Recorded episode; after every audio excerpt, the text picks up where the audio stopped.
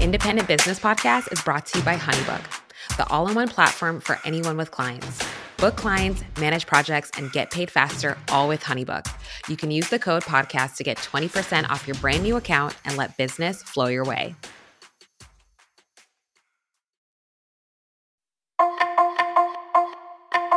Today, we are talking about one of the most critical components to running a successful independent business. And since we're on the quest of the science of self made success, it is only fitting that we have an episode on sales how to book your next client and do it strategically.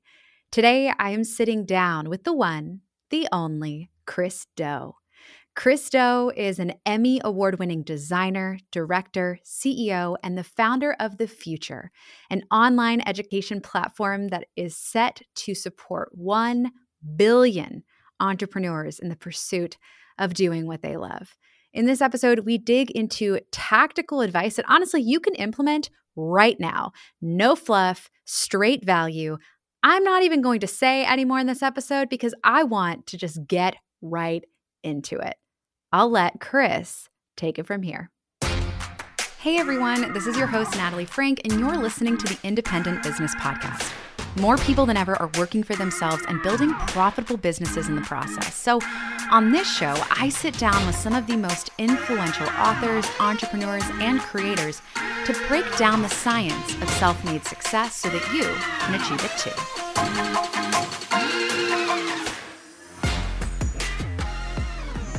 Right, Chris, thank you so much for joining me. My pleasure, Natalie. Thank you. We had a little bit of fun offline.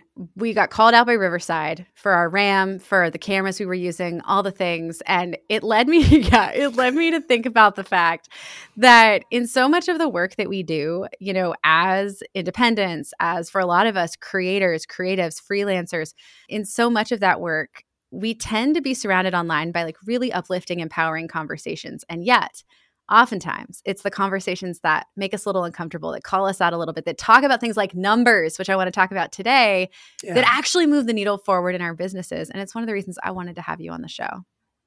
Mm, well, let's get into the numbers. Get in uncomfortable conversations. Let's i love it. that you talk about that. Let's get into the numbers. Right no pressure. I gave you a softball right off the start of just saying we're going to have some intense conversations so let's start there. Let's really start let's there I want to ask you on behalf of every independent business owner how do we figure out what should we be charging in the work that we do? How do we stand by charging more than we think we can charge in the work that we do? When it comes to numbers a lot of us want to run the other way. The whole concept is terrifying.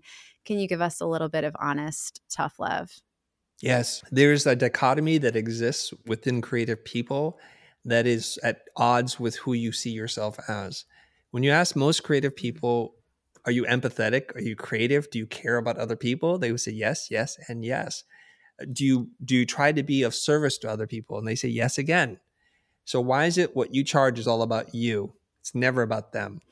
And this raises a big internal conflict because we're taught either by osmosis or just heard it on the grapevine that what we charge is based on what we put into it, our hours, our tools, our materials, and then we present it to the client. And if you've ever done this before, some clients don't want what you got. It doesn't matter how many hours, whatever tools, they don't care what cameras you use, what paintbrushes, if it's gouache or acrylic, they don't care. They got a job to do. Mm-hmm. And in their mind, there's a price attached to that outcome that they want to achieve. When you truly understand that, then you'll start to understand that you can't have and should not have one fixed price for everyone. You're not a bag of rice. You're not a sack of potatoes. You're not being traded on the market at whatever commodity price it exists in the market today. It doesn't work like that. So if we can get under that concept, like, wow, okay, that's a different way of looking at this, then we can talk about the more like the implementation, the tactics and the strategies about, hey, what the heck are you talking about? I love that. First of all, when you were saying, you know, not everyone's going to want to hire you to love the work that you do. I'm like, you can be the juiciest peach in Georgia and somebody still doesn't like peaches. We know that. You can also take that peach and create a multitude of dishes with it, such that some of them are charging hundreds of dollars for a single tiny plate of a dessert with a peach on it, and others are at a farm market stand for $2. So in that range of what can be created with raw materials and in the work that you do, there is a huge range. And we see it in all of our markets, most of them being very saturated, by the way, which I think can exacerbate that scarcity, that fear, that question and insecurity around these rate conversations. But where does someone begin? You know, maybe they've been doing this for five minutes or five years. Maybe they're analyzing their prices for the first time through that more critical lens. How do you figure out if you're charging what you should be? First, if we we have to start with curiosity. There's that expression or the quote. It's like if the only tool you have, all problems look like nails, and that might be you. You're a photographer. You're a designer, maybe you build websites and that's your one tool. So everybody that comes knocking at the door, you just automatically assume you must have a website problem, you might have a logo problem, or you might have a photography problem. But that's a strange way to have a relationship and to build trust and to get people to feel like, oh my God, you see me? So I think it begins with curiosity. By asking the person, either because you reached out or that they reached out, doesn't really matter. The conversation is the same, is what's a big problem that you're trying to solve today? Something that if you can get off your desk would make everything else a lot easier. Something that you feel a lot of friction around. And we start there. And you have to be brave enough to ask a question where you don't know the answer to that might not lead you to where you want it to go. And when you mm. enter into any kind of relationship and you have an agenda, people usually can feel that in their hearts. Like, wait, I think you want to take me somewhere, or I think you don't want to go swimming. And I can tell already because of the questions that you ask. You're not that good at asking questions that people can't figure out your agenda. So the best way to show up for people is just to show up for people, be curious and ask questions. And if it's something that they need that you don't do, be happy for them that they got clarity and then you were the person to help them achieve that. And then recommend somebody if it's within your network to do so. I have so much I want to double click into in regards to questions. The first thing I hear all the time, people are afraid to ask questions because they're yes. afraid it's going to make them look like they're not the expert. Can you talk about that a little bit? Like if someone feels hesitant in asking questions, is there yeah. another way should they, they should be thinking about it? Yes. What if we have a belief, if we want to practice critical thinking, I suggest that what we do is we challenge our own thoughts. When we say, I, I'm afraid of not looking like an expert if I ask too many questions, where in our life have we seen an example of that outside of what it is that we do? So when you go to a doctor and you walk in to see the doctor, and the doctor's like, uh, "You need surgery," I'm like, "Wait, I, I do. We didn't even get a chance to talk yet." And that's what a lot of creatives do. They just start prescribing solutions. And there's there's an expression: a prescription without a diagnosis is malpractice. Okay, when you prescribe a solution without first diagnosing the problem, then you're committing in in this case something that goes against the the oath that you've made. Okay mm. so we're talking about doctors. Forget about doctors. Let's talk about a lawyer. I'll go through every professional practice you're going to see a pattern of thinking that goes against that thought that by asking questions you're not going to be seen as an expert when in truth the opposite is true. You go to a lawyer. Let's say you've been accused of something. Let's say it's murder. And they're like i know how to defend you. I'm like but you haven't talked to you don't know what's going on yet no, no, I, have seen a thousand of you. I know you need this defense. We're going to use the mm. blame it on the ex wife or ex husband strategy. Like, no, that, that was a thing on the practice of the TV show. I'm not interested in that. Okay, let's go to the next thing. Let's go to the accountant. Hey, I'm being audited. Oh, yeah, I know how to defend you. Again, the mechanic, the butcher. Like, I know what cuts. You know, I don't eat meat. No, I didn't know because I just assume that you want that top sirloin cut. It's like, this is what we do all the time. And it's infuriating if you just put yourself in the other person's shoes. And is that the kind of relationship you want to build to irritate people? No, I think what you want to do is you want to ask questions. Now, not all questions are created equally. So the fear is from someplace, and the fear comes from us probably being like just, you know, in grade school. When the teacher's like, who knows the blah, blah, blah. And you're asked, like, oh, what's a state? And the kids laugh at you. Yeah, okay, that's kind of a dumb question. Or, you know, why are you wearing that hat? Because it's not relevant. So what we have to do is we have to learn how to be questionologists to ask big, beautiful, open questions that lead the person, the prospect, towards gaining clarity to the problem or to their goal or to their challenge. That's what we're trying to do. So you have to learn how to ask better questions. For anyone that wants to nerd out on the neuroscience of asking questions, I want to give a shout out to an earlier episode we did on the show with Ellen Yin. Ellen talks about the worst sentence you can conclude an email with, and it's let me know if you're interested, basically arguing that instead ask a question, ask a very good question that leads them forward in their experience with you. We dig into the neuroscience of asking questions. Spoiler alert, it transforms the brain. If you ask someone a question, it really does. It changes the entire dynamic. I love that. I want to kind of take a little bit of a detour based on something you said initially when you were going down this train of thought around questions, when you essentially alluded to the fact that when you ask these questions, you might uncover that a client isn't the right fit for you. You might uncover that you actually can't meet the problem that they have or, you know, your style doesn't align with what they need or whatever the multitude of reasons why it's not the best fit. Can we talk about that for a second because I also think that's a fear that people have. If they dig a little bit too deep, are they going to find that it's not the right business for them? And therefore they're going to want to or have to let go of that business. There's there's fear wrapped up in all of that fear of scarcity. If i let this client go i'm not going to find another one. Can you speak to it? I, I really would love your take on uh, you know when you do uncover that someone's not the right fit and then you have to take that next step. What do you do? How do you feel? What would you encourage someone to you know do in that scenario I have to ask this kind of rhetorical question, which is Are you a self centered person? Are you a selfish mm. person? And if you are, then the strategies I'm going to tell you are not going to make any sense to you whatsoever. If you're a generous person, if you're a caring person, if you want to help and serve other people, then the strategy is going to work. So here's the thing we know that if you try and sell something that they don't need, you'll get the sale probably if you're a very good salesperson. But at the end, they're going to walk away not feeling great about the experience and having the exact same problem again. So what what we do is in sales is we're doing change management. What kind of change are they after? And so they're going from their existing current state to some kind of future desired state. And if you don't ask questions, if you're not able to illuminate the future desired state, you'll give them something that'll be an illusion towards that. And then two, three weeks, four months later, they're nowhere closer to that state that they wish. They're like, well, we we redid the mm-hmm. website. We don't understand why the customer experience is not better. We've not sold any more units or our social following hasn't grown. Why isn't the website solve this problem? And you know what it is? You're on to the next client. It's a hit and run strategy and it's very short term thinking.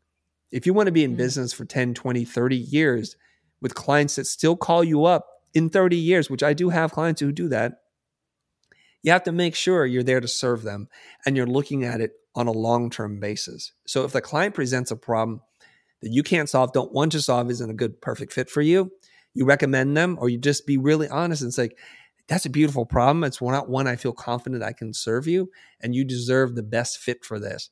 So I wish you well. And if you ever need logo design or if you need a wedding video produced, I'm your person. And what happens is you've earned trust, and they might not be the right fit, but next time they run into somebody that needs that logo design or that wedding video shot, she's like, I met the most remarkable person. I was chatting with Natalie two months ago and she mm-hmm. she didn't want to take money from me and she thought I would be better off working with someone else. You might want to call Natalie and she'll help you out. This is what we're trying to do. Seth Godin talks about this. Whoever can play the game the longest wins. It's called playing the infinite game to be able to play it forever, right? So if you're here for the quick turnaround, uh, there there are expressions I can't can't use in polite company. If you're just in for the transaction and you're off to the next thing, there's a term that people call you. I'm in it for long term mm. relationships. I'm okay with giving away the sale today to build a relationship for tomorrow. And shout out to Seth Godin's book, Infinite Game. I um, love, big fan as well of him. And one thing I'll say, you know, I, in my career as a wedding photographer, there were several times where I had to refer out clients not always because they weren't the right fit. Sometimes I was booked and I didn't have a team at the time. I was a solopreneur. So I'd be booked for a wedding. I couldn't take their work. I'd refer them. One thing I found as well, and I just want to highlight this for anyone listening, you know, when we talk on this podcast, we talk from the lens of community, investing in others, being of service. It also goes to supporting other people that do what you do shifting your mindset from that zero sum game, my competitors cannot be a part of my community, I cannot support them, to what Seth talks about, what you talk about, this infinite game ment- mentality of no, no, no. If they do what I do, they're not necessarily my competition, they're my colleagues. Building a community where you can actually refer out business can also build that trust with the client when you can't meet their needs and serve them. 10 years later, I still have clients that I never booked that come up to me. I, I live in a little hometown of Annapolis, or right on the Chesapeake Bay. It's not a big city. We all know each other, right? Like it's pretty small. And I will still run into people all the time that say, you know, you were booked and you couldn't photograph my wedding, but you connected me with so and so, and she was extraordinary. She was the absolute best. So, you know, then I sent my best friend to you, but you did get to shoot her wedding because you were available. And that lens of trust, right? It can be so transformative. And so I want your take on that. I want your take on when somebody else does what you do. You know, have you found uh, a path forward in building relationships with other business other owners, other entrepreneurs, other creatives? Do you have advice for folks that, you know, are ready to make this shift? They have the service based mindset. I would say most of the folks in this community are deeply rooted in joy of service. That's what makes them successful, you know, as an independent is they love to serve others but applying that to the relationship space like have you found a way that works in really cultivating those relationships you, as you've grown or as you referred business out to other people or things that you've seen work well for somebody that wants to have that type of network around them as they're scaling in their business? Yeah. We're, we're always looking up. We're not often looking sideways and very rarely are we looking mm-hmm. down. So let's let's unpack what what i mean when i say this is that you would love for a more successful version of you to give you their overflow work, to recommend you. And we think like that all the time because we're super selfish that way, right? Like, why does an XYZ company refer their their overflow work? Because they can't possibly doing all this work. It doesn't make any sense. Then you don't look sideways, you don't look down, you don't think, well, someone who's less fortunate than me, who is, is just beginning on their journey, they can use a hand. And it's a lot of this comes from this scarcity zero sum mindset that a lot of people have. So w- when I was starting out way back in 1995, I struggled to get clients. I didn't know how to do conference calls because I didn't really work for anybody long enough to learn how new business is done, how to do the sales game. And so I, after like losing so many jobs, hundreds of thousands of dollars, mind you, I'm like, this is demoralizing. I need help. So I called a couple of competitors and they literally laughed at me and hung up the phone. I'm like, oh, because what they didn't want to do is they didn't want to give their competition a helping hand. That's fine. And so if you're in a position to help other people, you're not going to come across really great people all the time. There are people who have mm-hmm. goodness in their heart, and there's some people who are very selfish in their own nature and they never think of anyone else except for themselves. So, what I want you to do is first, in order to attract the kinds of people that are generous and are gracious, you have to become a generous person and a gracious person first. It starts here. It's always like we want other people to change, we want other people to do things for us, but we never do it the thing first. It begins with you. What'll happen is your energy, your vibration, your frequency will radiate out. And people are like, gosh, Natalie's an awesome person. Like she's always positive about things, wanting to help other people and never asking for anything. You're going to start to attract different kinds of people to you. And so you can build a coalition of people. Now, here's the one thing that I, I, I try and teach people to do. Not all of them do it, but the ones who do will call me up or write me a message like, I finally listened to you seven months later and I did it and I can't believe the results. I'm like, oh, really? You can't believe the results? The thing that I told you was going to happen, you couldn't believe? I'll say, take a bigger competitor out to lunch. It takes some mm-hmm. guts to call a bigger competitor out to lunch and say, you know, I've, I've admired your work. It's incredible what you've been able to do. I'm here to humbly ask if you think my work is good enough for anything that's not a good fit for you or something that is just for scheduling reasons or budget reasons you don't like, I would appreciate the referral and I'm willing to pay you a finder's fee for it. And I just also want to make sure like we we can break bread and just have like the beginnings of a relationship. That's all. And if I can serve you in any way, please let me know. And people do this and all of a sudden they get leads. It's kind of weird. Now that's some good homework. It's human. How human is that? How human is that? And how far have we often strayed from that simple humanity of saying, let me take you out to lunch and let's just have a conversation and ask from a place of humility and a place of generosity. And because again, we've become a world where it's let me pick your brain, not let me treat you to something. Let me say thank you for the impact you're making in our industry. Let me, you know, go above and beyond to first show up in service before asking for something in return. It's always the email that's asking, hey, can you send referrals my way? Not, dating first, romancing first. You don't get down on one knee and propose the first time that you see somebody. I mean, you could, and maybe that does work for some people, but for the most part, right? A relationship takes time and it often works best when you show up with that mindset of service, which I love. I absolutely love. I want to dig back into the numbers for just a second because I do have a question.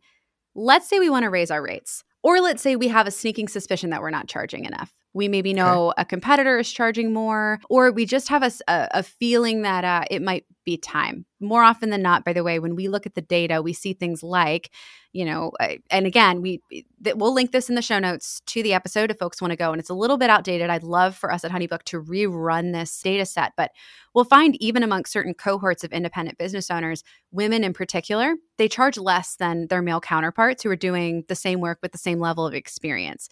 So pricing continues to be an area where any sort of insecurity or fear that we carry with us translates into how we're showing up, how, what numbers we're putting down, so on and so forth. And every time, and I'm telling folks that are listening to this right now, every time one of Chris's videos comes up on my feed and he is talking about figuring out pricing, he's talking about charging more for what you do or why certain people can charge more for what they do, like what goes into charging more it challenges my own thinking on this. And I yet again feel like a student. And so I just, I guess I'm asking on behalf of all of us who struggle with putting numbers to our work and standing behind it. And maybe for a lot of the women listening that, you know, we're in that percentage that are charging 30% less or whatever that number is for the industry when we broke it down um, within those industries.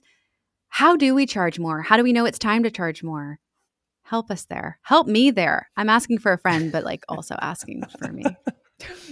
for a minute there, you almost sound like Princess Leia, like, help me, Obi-Wan, help me. Okay. help me, help me, Obi-Wan. But you're giving more of a Yoda moment. This is more of a Yoda moment. Help me, okay. Yoda. There's a couple of things. When it comes to when you know it's time to raise your rates, it's pretty obvious to me. If you get no mm-hmm. pushback, when you say it's going to cost $5,000 to shoot your wedding, like, okay, like, don't you want another package? Like, no, you're good. You're drastically under market because you're even lower than the low price that they had in their mind. Okay. So yes. that's how you know. If people say yes to you too often, that's another way. It's like, gosh, I'm, I'm getting no friction at all, no pushback. And my my general rule of thumb is if you get three yeses, it's time to raise your rate. Mm. So now you know.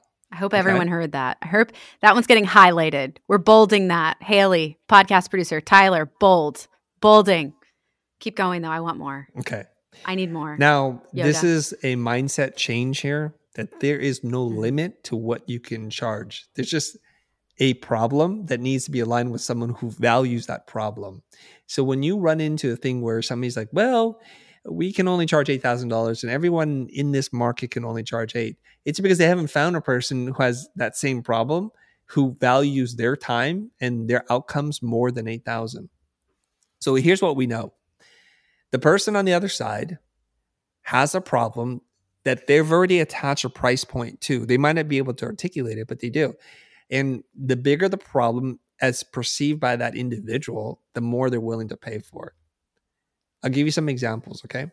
I have two boys. One of them used to play a lot of games on his iPad, and he wants to use real money to buy tokens in the game so he can advance in levels and have a different suit of armor or, or just an avatar Adults do this mm-hmm. too, by the way. And is the way that the game is engineered, by the way, yes. Asking in many for games, a fellow parent with a four-year-old boy. Yeah. and the way the games are engineered is that the new suit of armor or the the new avatar it gives you zero performance enhancement. Right. So it actually doesn't do anything to help you in the game, but you're willing to pay real money for this.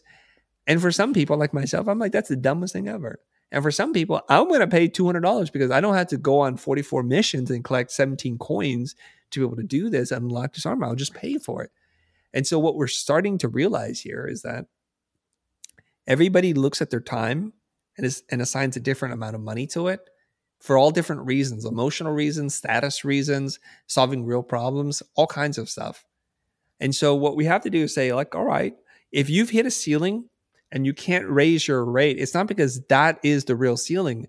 It's that's just a ceiling for that person or that group of people. So what you want to do is consistently expand who it is that you're speaking to such that you find people with really, really big problems. Right? So here's another example for you. About a year ago, I, I moved from uh, the Pacific Palisades to Pasadena. And my wife was calling up several moving companies and there's one who stood above all others. She didn't talk to them because they even looked too expensive. And she's like, I'm not doing this. I think they're called Greystone. They even sound expensive with the name. Yeah. They send over this beautiful packet. It's like ornate. There's like a, like a crest that looks like from an old family, and they get into the celebrity clients. And instantly, my wife's like, "Okay, there's no way we're gonna afford these guys. There's too much." So for her, she didn't want the the bargain basement college boys who will move us because she's concerned about that. So there was kind of like right. the porridge in the middle. It was not too hot. It was not too much. It was just right for Goldilocks. And what we want to do is when we're trying to find where we are in the market, is we can't assume the group of people we've met is the top, right? Because Greystone exists and they have clients, celebrity clients, uh, international people who can't deal with this, who have very expensive things that, if lost or broken, would be more than the entire moving expense. They want to be taken care of. It's also the reason why sometimes we're in the mood for some down and dirty fast food, and sometimes we want fine dining. So, what you have to do in order to be able to raise your rates is to find the people who put a lot of value on their own time and see that the solution you provide will save them that time. So, in that sense, you're selling people's time back to themselves. Mm. Leaning into the concept of time, this could be a hot take question. I could be getting in deep here with a spicy one, but I want to know what is your take on hourly rates? Uh-oh. What are your thoughts on having an hourly rate or putting out an hourly rate? I want to okay. give us the real, real on this. I think somebody need, needs to hear some advice. Okay. On this one. Before I can tell you how I feel, because it's going to sound super judgy, I'm not going to do that just yet. I'm going to tell you okay. there's many ways to figure out how to price your products and services. Hourly rate is just one of them where it's you're going to charge people for your time and the materials that you use. Sometimes in construction it's called uh, T&M bid, which is time and materials bid. Okay, right. let's just put that aside. That's one model, and then there's the the next version of that is when we say we don't care how much time and materials we use. We're going to charge you a flat fixed fee. I'm not saying one is better than the other, depending on what you're doing. They, they all have their purpose. So instead of saying um, it's going to take 77 hours to build you a shed in the back and this is the materials, we're going to say, well, given the drawing, the dimension, our conversation, I'm going to charge you $15,000 to build that shed. And you get in there, you do in two hours, you leave, you're done. Everybody's happy. The third one is in the evolution of this value based pricing which you have a conversation. You're like, well, do you really need a shed? And like, no, no, I really do need a shed. Why is that? Because it's going to be a place where my my aunt and my cousins can come by and live in that. So we want it to be really nice. And so then you're pricing based on the client's sense of value of what that shed is going to do for them. Quite difficult to do. There's even one beyond that, which is the riskiest, but in in in business, all profit comes from risk, which is a performance based model which I'm not going to charge you anything to build a shed. Every time you rent out Airbnb or whatever it is that you're going to do, I'd like to get 4% or 5% or 10%, whatever the, the negotiated rate is. So if they do well, you do well. And that has unlimited potential to earn. But if you build all of your pricing models based on the performance one, you could be broke. So a healthy portfolio in investment, as in pricing, includes a diversified approach. So you could do really well in your life just doing hourly pricing, but you have to learn how to do that properly. What a lot of people do, this is the mistake that they do. They use a fixed fee model based on hourly pricing, which is the messed up way to do it. And I'll explain. Okay. They think they're doing hourly pricing, but they're actually using a fixed fee model. So you can say, well, how much is it going to be uh, to to book you to shoot my wedding? And you're like, well, it's fifty dollars an hour. Let's say I'll say hundred dollars an hour because the math is easier. And the wedding's going to be like ten hours long with some setup, right? So ten hours times a hundred is a thousand bucks. That sounds like hourly pricing. And then as you approach the day of the wedding, that your client says, you know, we need to shoot some stuff in the park. We need to do some pre stuff. We need to do some like uh, father, bride, groom, husband, whatever it is. We we want to do that. And you're like, oh, okay it's still a thousand bucks, right? And then you've agreed to do it for a thousand bucks. So you're actually not doing hourly pricing. Hourly pricing is not even a bid, it's just an estimate. Hmm. I estimate it's going to be this amount of time. So if it's eight hours, you owe me $800. If it's 20 hours, you owe me $2,000. So what people think they're doing hourly pricing, they're actually doing fixed fee based on hourly pricing with no margins, no padding, nothing. So this is when you realize 100 hours into this, you're now working $10 an hour. You're like, oh my God, I hate the client. They're terrible people. No, you set this up and you agreed to it. And so we need to understand when to use each pricing model. You could go in and say, look, I'm going to shoot the wedding. It's going to be 2000 bucks. It's going to include these things.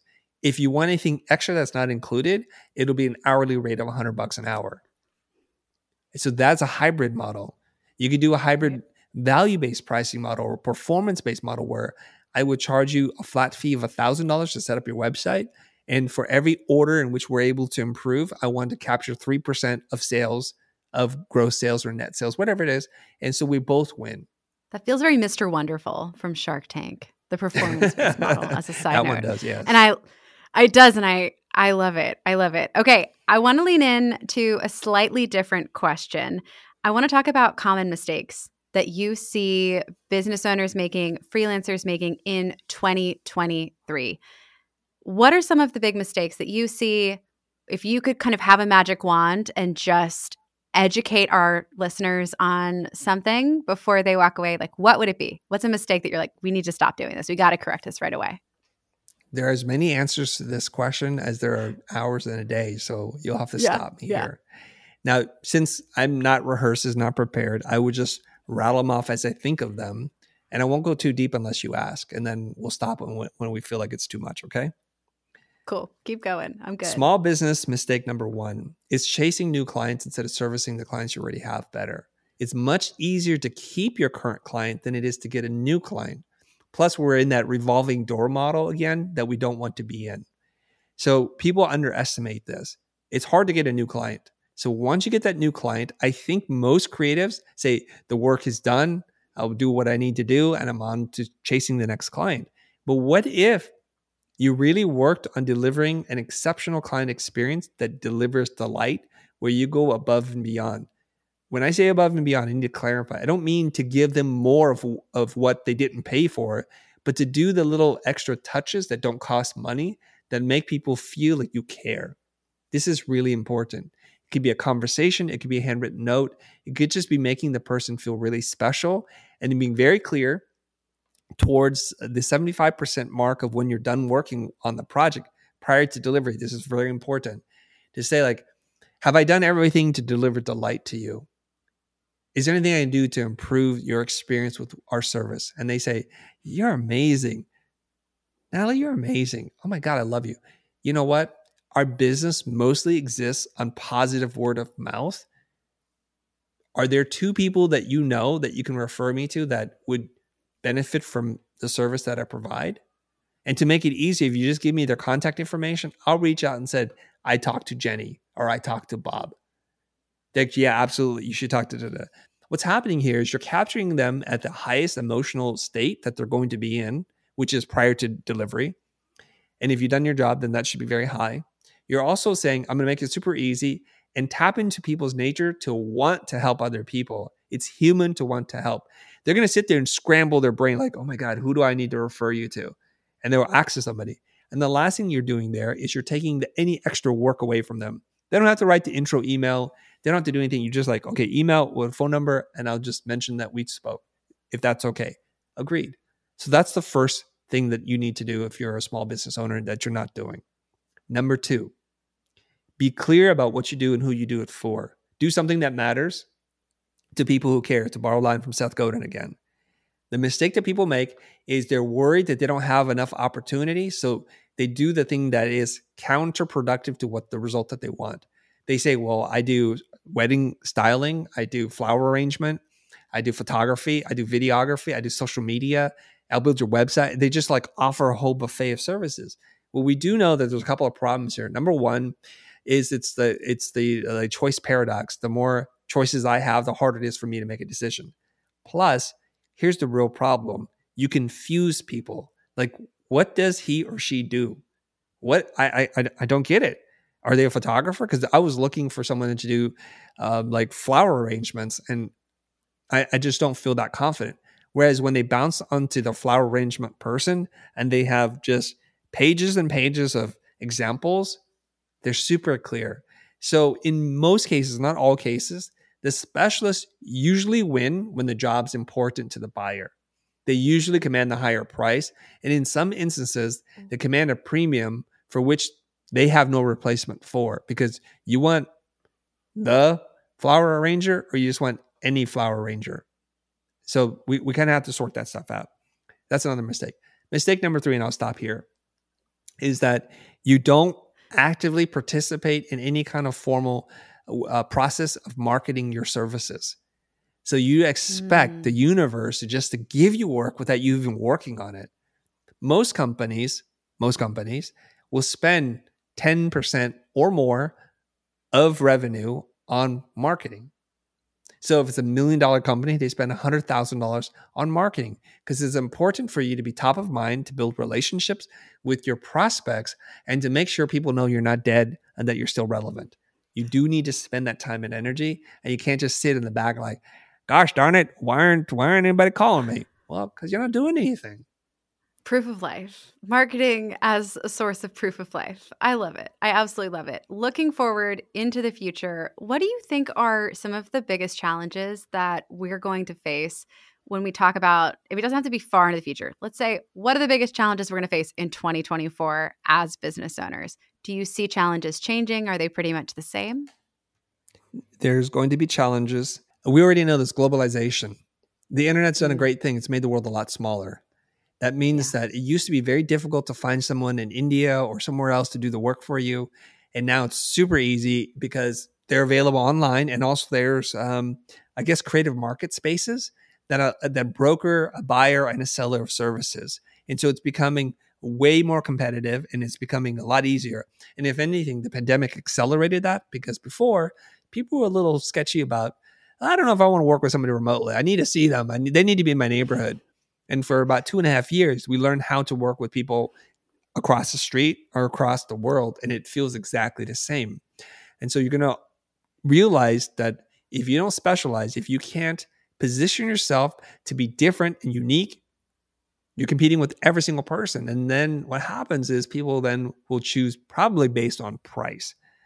Number two, the elephant in the room is AI, generative images, video, text, stills, we we need to learn how to incorporate these tools into our workflow so that we can give our clients the very best creative output that we can. What's one I'll give you one example, okay? With generative fill built into Photoshop, the whole idea of aspect ratios and backgrounds is like an old concept, like overnight. It just changes like that. So you just select the background, you're like, you know what, put this in a forest and it'll just do it. And you're and and this has happened to me a lot where I have a great photo, like the expression is perfect of, my kids or or my wife or or my my parents, but then their body's cut off in a weird way. So I can take the full body shot, but it doesn't have the right expression. Or I can take this. Now, the old ways to stitch two photos together, a lot of mesh warp and a lot of relighting is like, what a pain in the butt that is. Now I just expand the canvas, do generative fill, it just figures it out. And so it's kind of wild to be able to do this not merely just to fix things, but to reimagine how we re, how we create and how we can retouch images. And so this is just a little baby example on the tip of the AI iceberg. And so I'm telling you right now, a lot of creative people are very scared. Don't be scared. Incorporate the tools, otherwise you get wiped out by the wave that's coming. It's already here, by the way. It is here. I find it really refreshing when someone shares about AI from that lens and that vantage point because I I think, you know, anything that is unknown can generate fear. We know this. However, one of the things that I've uncovered, even in the last six months, eight months, year, is it feels as though the rate of change is accelerating. The fact that the future is always changing has not right like that that's how it has always been but the rate of change the the point from which we've gone from very little ai to now it being embedded into adobe products for example I don't know, maybe it's just me, but it has felt see, almost overnight. It has felt almost overnight. And so to hear from someone that is saying, look, embrace it, figure it out. We have to learn to live with it because it's it's not going anywhere. It's refreshing. Do you have any other advice for someone that maybe, you know, has been watching from the outside looking in when it comes to things like AI or any sort of technological change that you could impart in terms of wisdom to help them take that leap, give it a try, Maybe it's a mindset shift, maybe it's a tactical bit of advice. Yeah, I think we, we should not take our focus off AI because there are things that people are doing today that I hear about, read about that are just mind blowing to me. The need mm. for software development might be over pretty soon. The, the need yeah. for certain skill sets are going to be completely wiped out. Like if you want to create a game, you can just tell the AI what you want and it'll start to make it for you. So we're living in a new world, the wor- world of ideas and of taste. So this is kind of mm. important.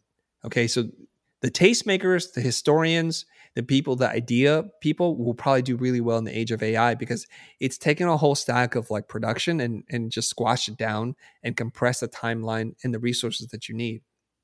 Why does taste matter? Well, if AI can spit out 100 scripts for a short film, which one's a good script? You have to have taste. If AI can generate different designs for clothing, again, it's like, which one is good? We don't know. And so this is where I think people who've been exposed to a lot of material who are well-rounded consumers of content and stimulation can then sit there and say, well, this is good, this is not good. And not only can they say that, they can say, this is how you make this better. And then they can articulate that to a machine or a person and say, hey, here's some art direction. This is why it's not working. And then get back multiple ideas very quickly. So all those uh, times in which you were sleeping through art history, through music history, through history in itself, it's going to come back to bite you in the ass. It really will. so, you know, if you're guilty, I don't know. I don't know. You might want to start looking back into this. Here's the other thing. When I was first playing around with Midjourney, the results I got were pretty bad. And I couldn't understand why there was so much hype around this. And if you've poked around with any AI engine and you're like, you know, it didn't write a great uh, sales letter for me, it didn't write great code, or it didn't produce a really cool image, it's because you haven't learned how to speak to it. Hmm. You just didn't learn how to speak to it. And then I, I had a friend who was like, Chris, my images suck. What am I doing wrong? And I had not even invested that much time in it myself. I'm like, let me see. So I jump into the machine. I start typing in some some words, and I quickly realized these words don't work. These words do work. So you're learning the language of AI. And then sooner than later, I was able to pop a bunch of images and say, "Here, check these out," and they were just blown away. So they're like, "What words did you use?" I use words and terminology that I know from shooting video and photos, and from cinematography and teaching design and and motion design. So I would say I want dappled lighting. I want shallow depth of field, maybe from this type of lens. I want open aperture. Uh, I want the foreground to do this and the background. Uh, and I, I, describe it as best as I can, as if I was describing it to a cinematographer, so that they're like, yeah, yeah, Chris, I know what you want. So if you don't have that language because your points of reference is fairly limited, well, that's going to be a challenge for you. I find that to be incredibly inspiring as well, though, because what I'm hearing is that there is still so much immense value to the human creative mind in making those decisions and being discerning in you know crafting something. We're almost potentially going to be stepping into our creative director era perhaps with yes. some of these tools. I i find it i truly find it exciting and your approach to it refreshing. I could talk to you all day and i want to be respectful of your time. So there's a final question that I ask everyone on the show, and there's no right or wrong answer, but I think it's always an enlightening way to uncover your thoughts on business ownership. And the question is this Chris, what do you believe is the biggest differentiator between the businesses that succeed and the ones that fail? This is a, this is a multi-part. This is like you asked me an onion question. I have to peel peel back some of the layers if you don't mind. We love a good onion. Number one, I think, is focus. Businesses fail mm-hmm. because they're not focused. They are they have a case of the shiny object syndrome and like squirrel. Okay, that's cool. I'll do this and I'll do that, and they lose track of their core business. And this happens especially in this age when we have so much distraction available to us, and the next big idea seems better than the current idea. What we need to do is we need to figure out what we want to do, and we need to commit. And this will be my third and last reference to Seth Godin in his book, The Dip he talks about this and there's a little graph, right? So when you start out, you get results right away and it's really fun and exciting. So the results are high, the effort and time is limited. But what happens is it starts to hit a peak and you go into the trough of this curve. You're entering the dip where, you know what? I was messing around with tennis, but now it's like it's a chore. I don't want to learn how to serve. My backhand sucks and my foot placement is all wrong. And it's like it's just too much work and I'm not seeing the same kind of progress and fun. So what people do is they quit. They quit in the dip because it's a lot of work, it's a lot of time, and they're not seeing that same return on investment of time. But here's the thing. This is what Seth talks about. So in the dip, you have to have the courage and the commitment, the determination to get through it because it's difficult to get through. And then you put in your thousand hours or 10,000 hours of practice. You hire a coach, you go to workshops, you read books, you watch videos, you train up, you level up, you skill up, and you start to climb that steep ascent. And it starts to get good again until you get to this very rare place where only a few people exist the masters, the mm. experts, the thought leaders. So instead of looking at the dip as your enemy, look at it as your friend because difficulty creates natural barriers to competition and it creates scarcity. If only a few people can become a doctor, if only a few people can be a brand designer for global companies in the Fortune 100, that creates value because you've reduced the competition by just going through the dip. So maybe there's a couple things to unpack here. You need to focus and commit. You have to put in the work. You have to find joy in the difficult because if you don't, it's going to be really hard to get through it. And the last thing I'll say is, and, and I put this on a tweet recently, you have to be kind to yourself when you fail because every journey is full of failures. And what happens is we hear the voice of whoever was most influential in our lives, oftentimes one of our parents. When we mess up, when we lose a job, when we totally F it up and clients yell at us, we're like, oh, we're on we're in our mind just destroying ourselves. And the thing is, you're gonna need that resilience to bounce back up and to wake up tomorrow full of determination and say, you know what?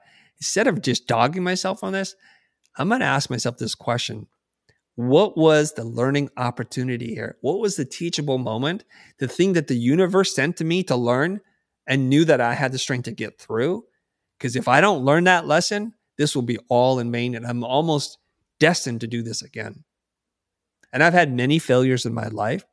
I don't code them in my mind as failures. I just look at them as learning opportunities. Sometimes they're very expensive learning opportunities. And I want to grow because I don't like making the same mistake and failing again.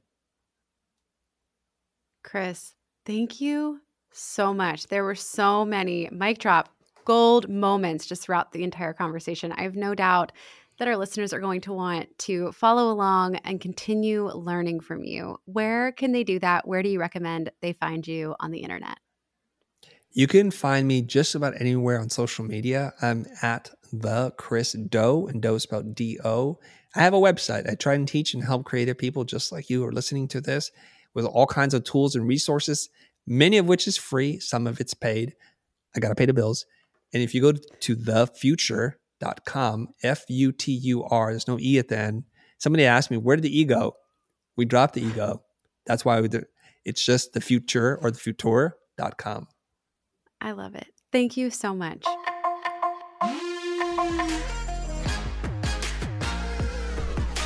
That ends our episode of the Independent Business Podcast. Everything that we've discussed today can be found at podcast.honeybook.com. Head to our website for access to show notes relevant links, and all of the resources that you need to level up.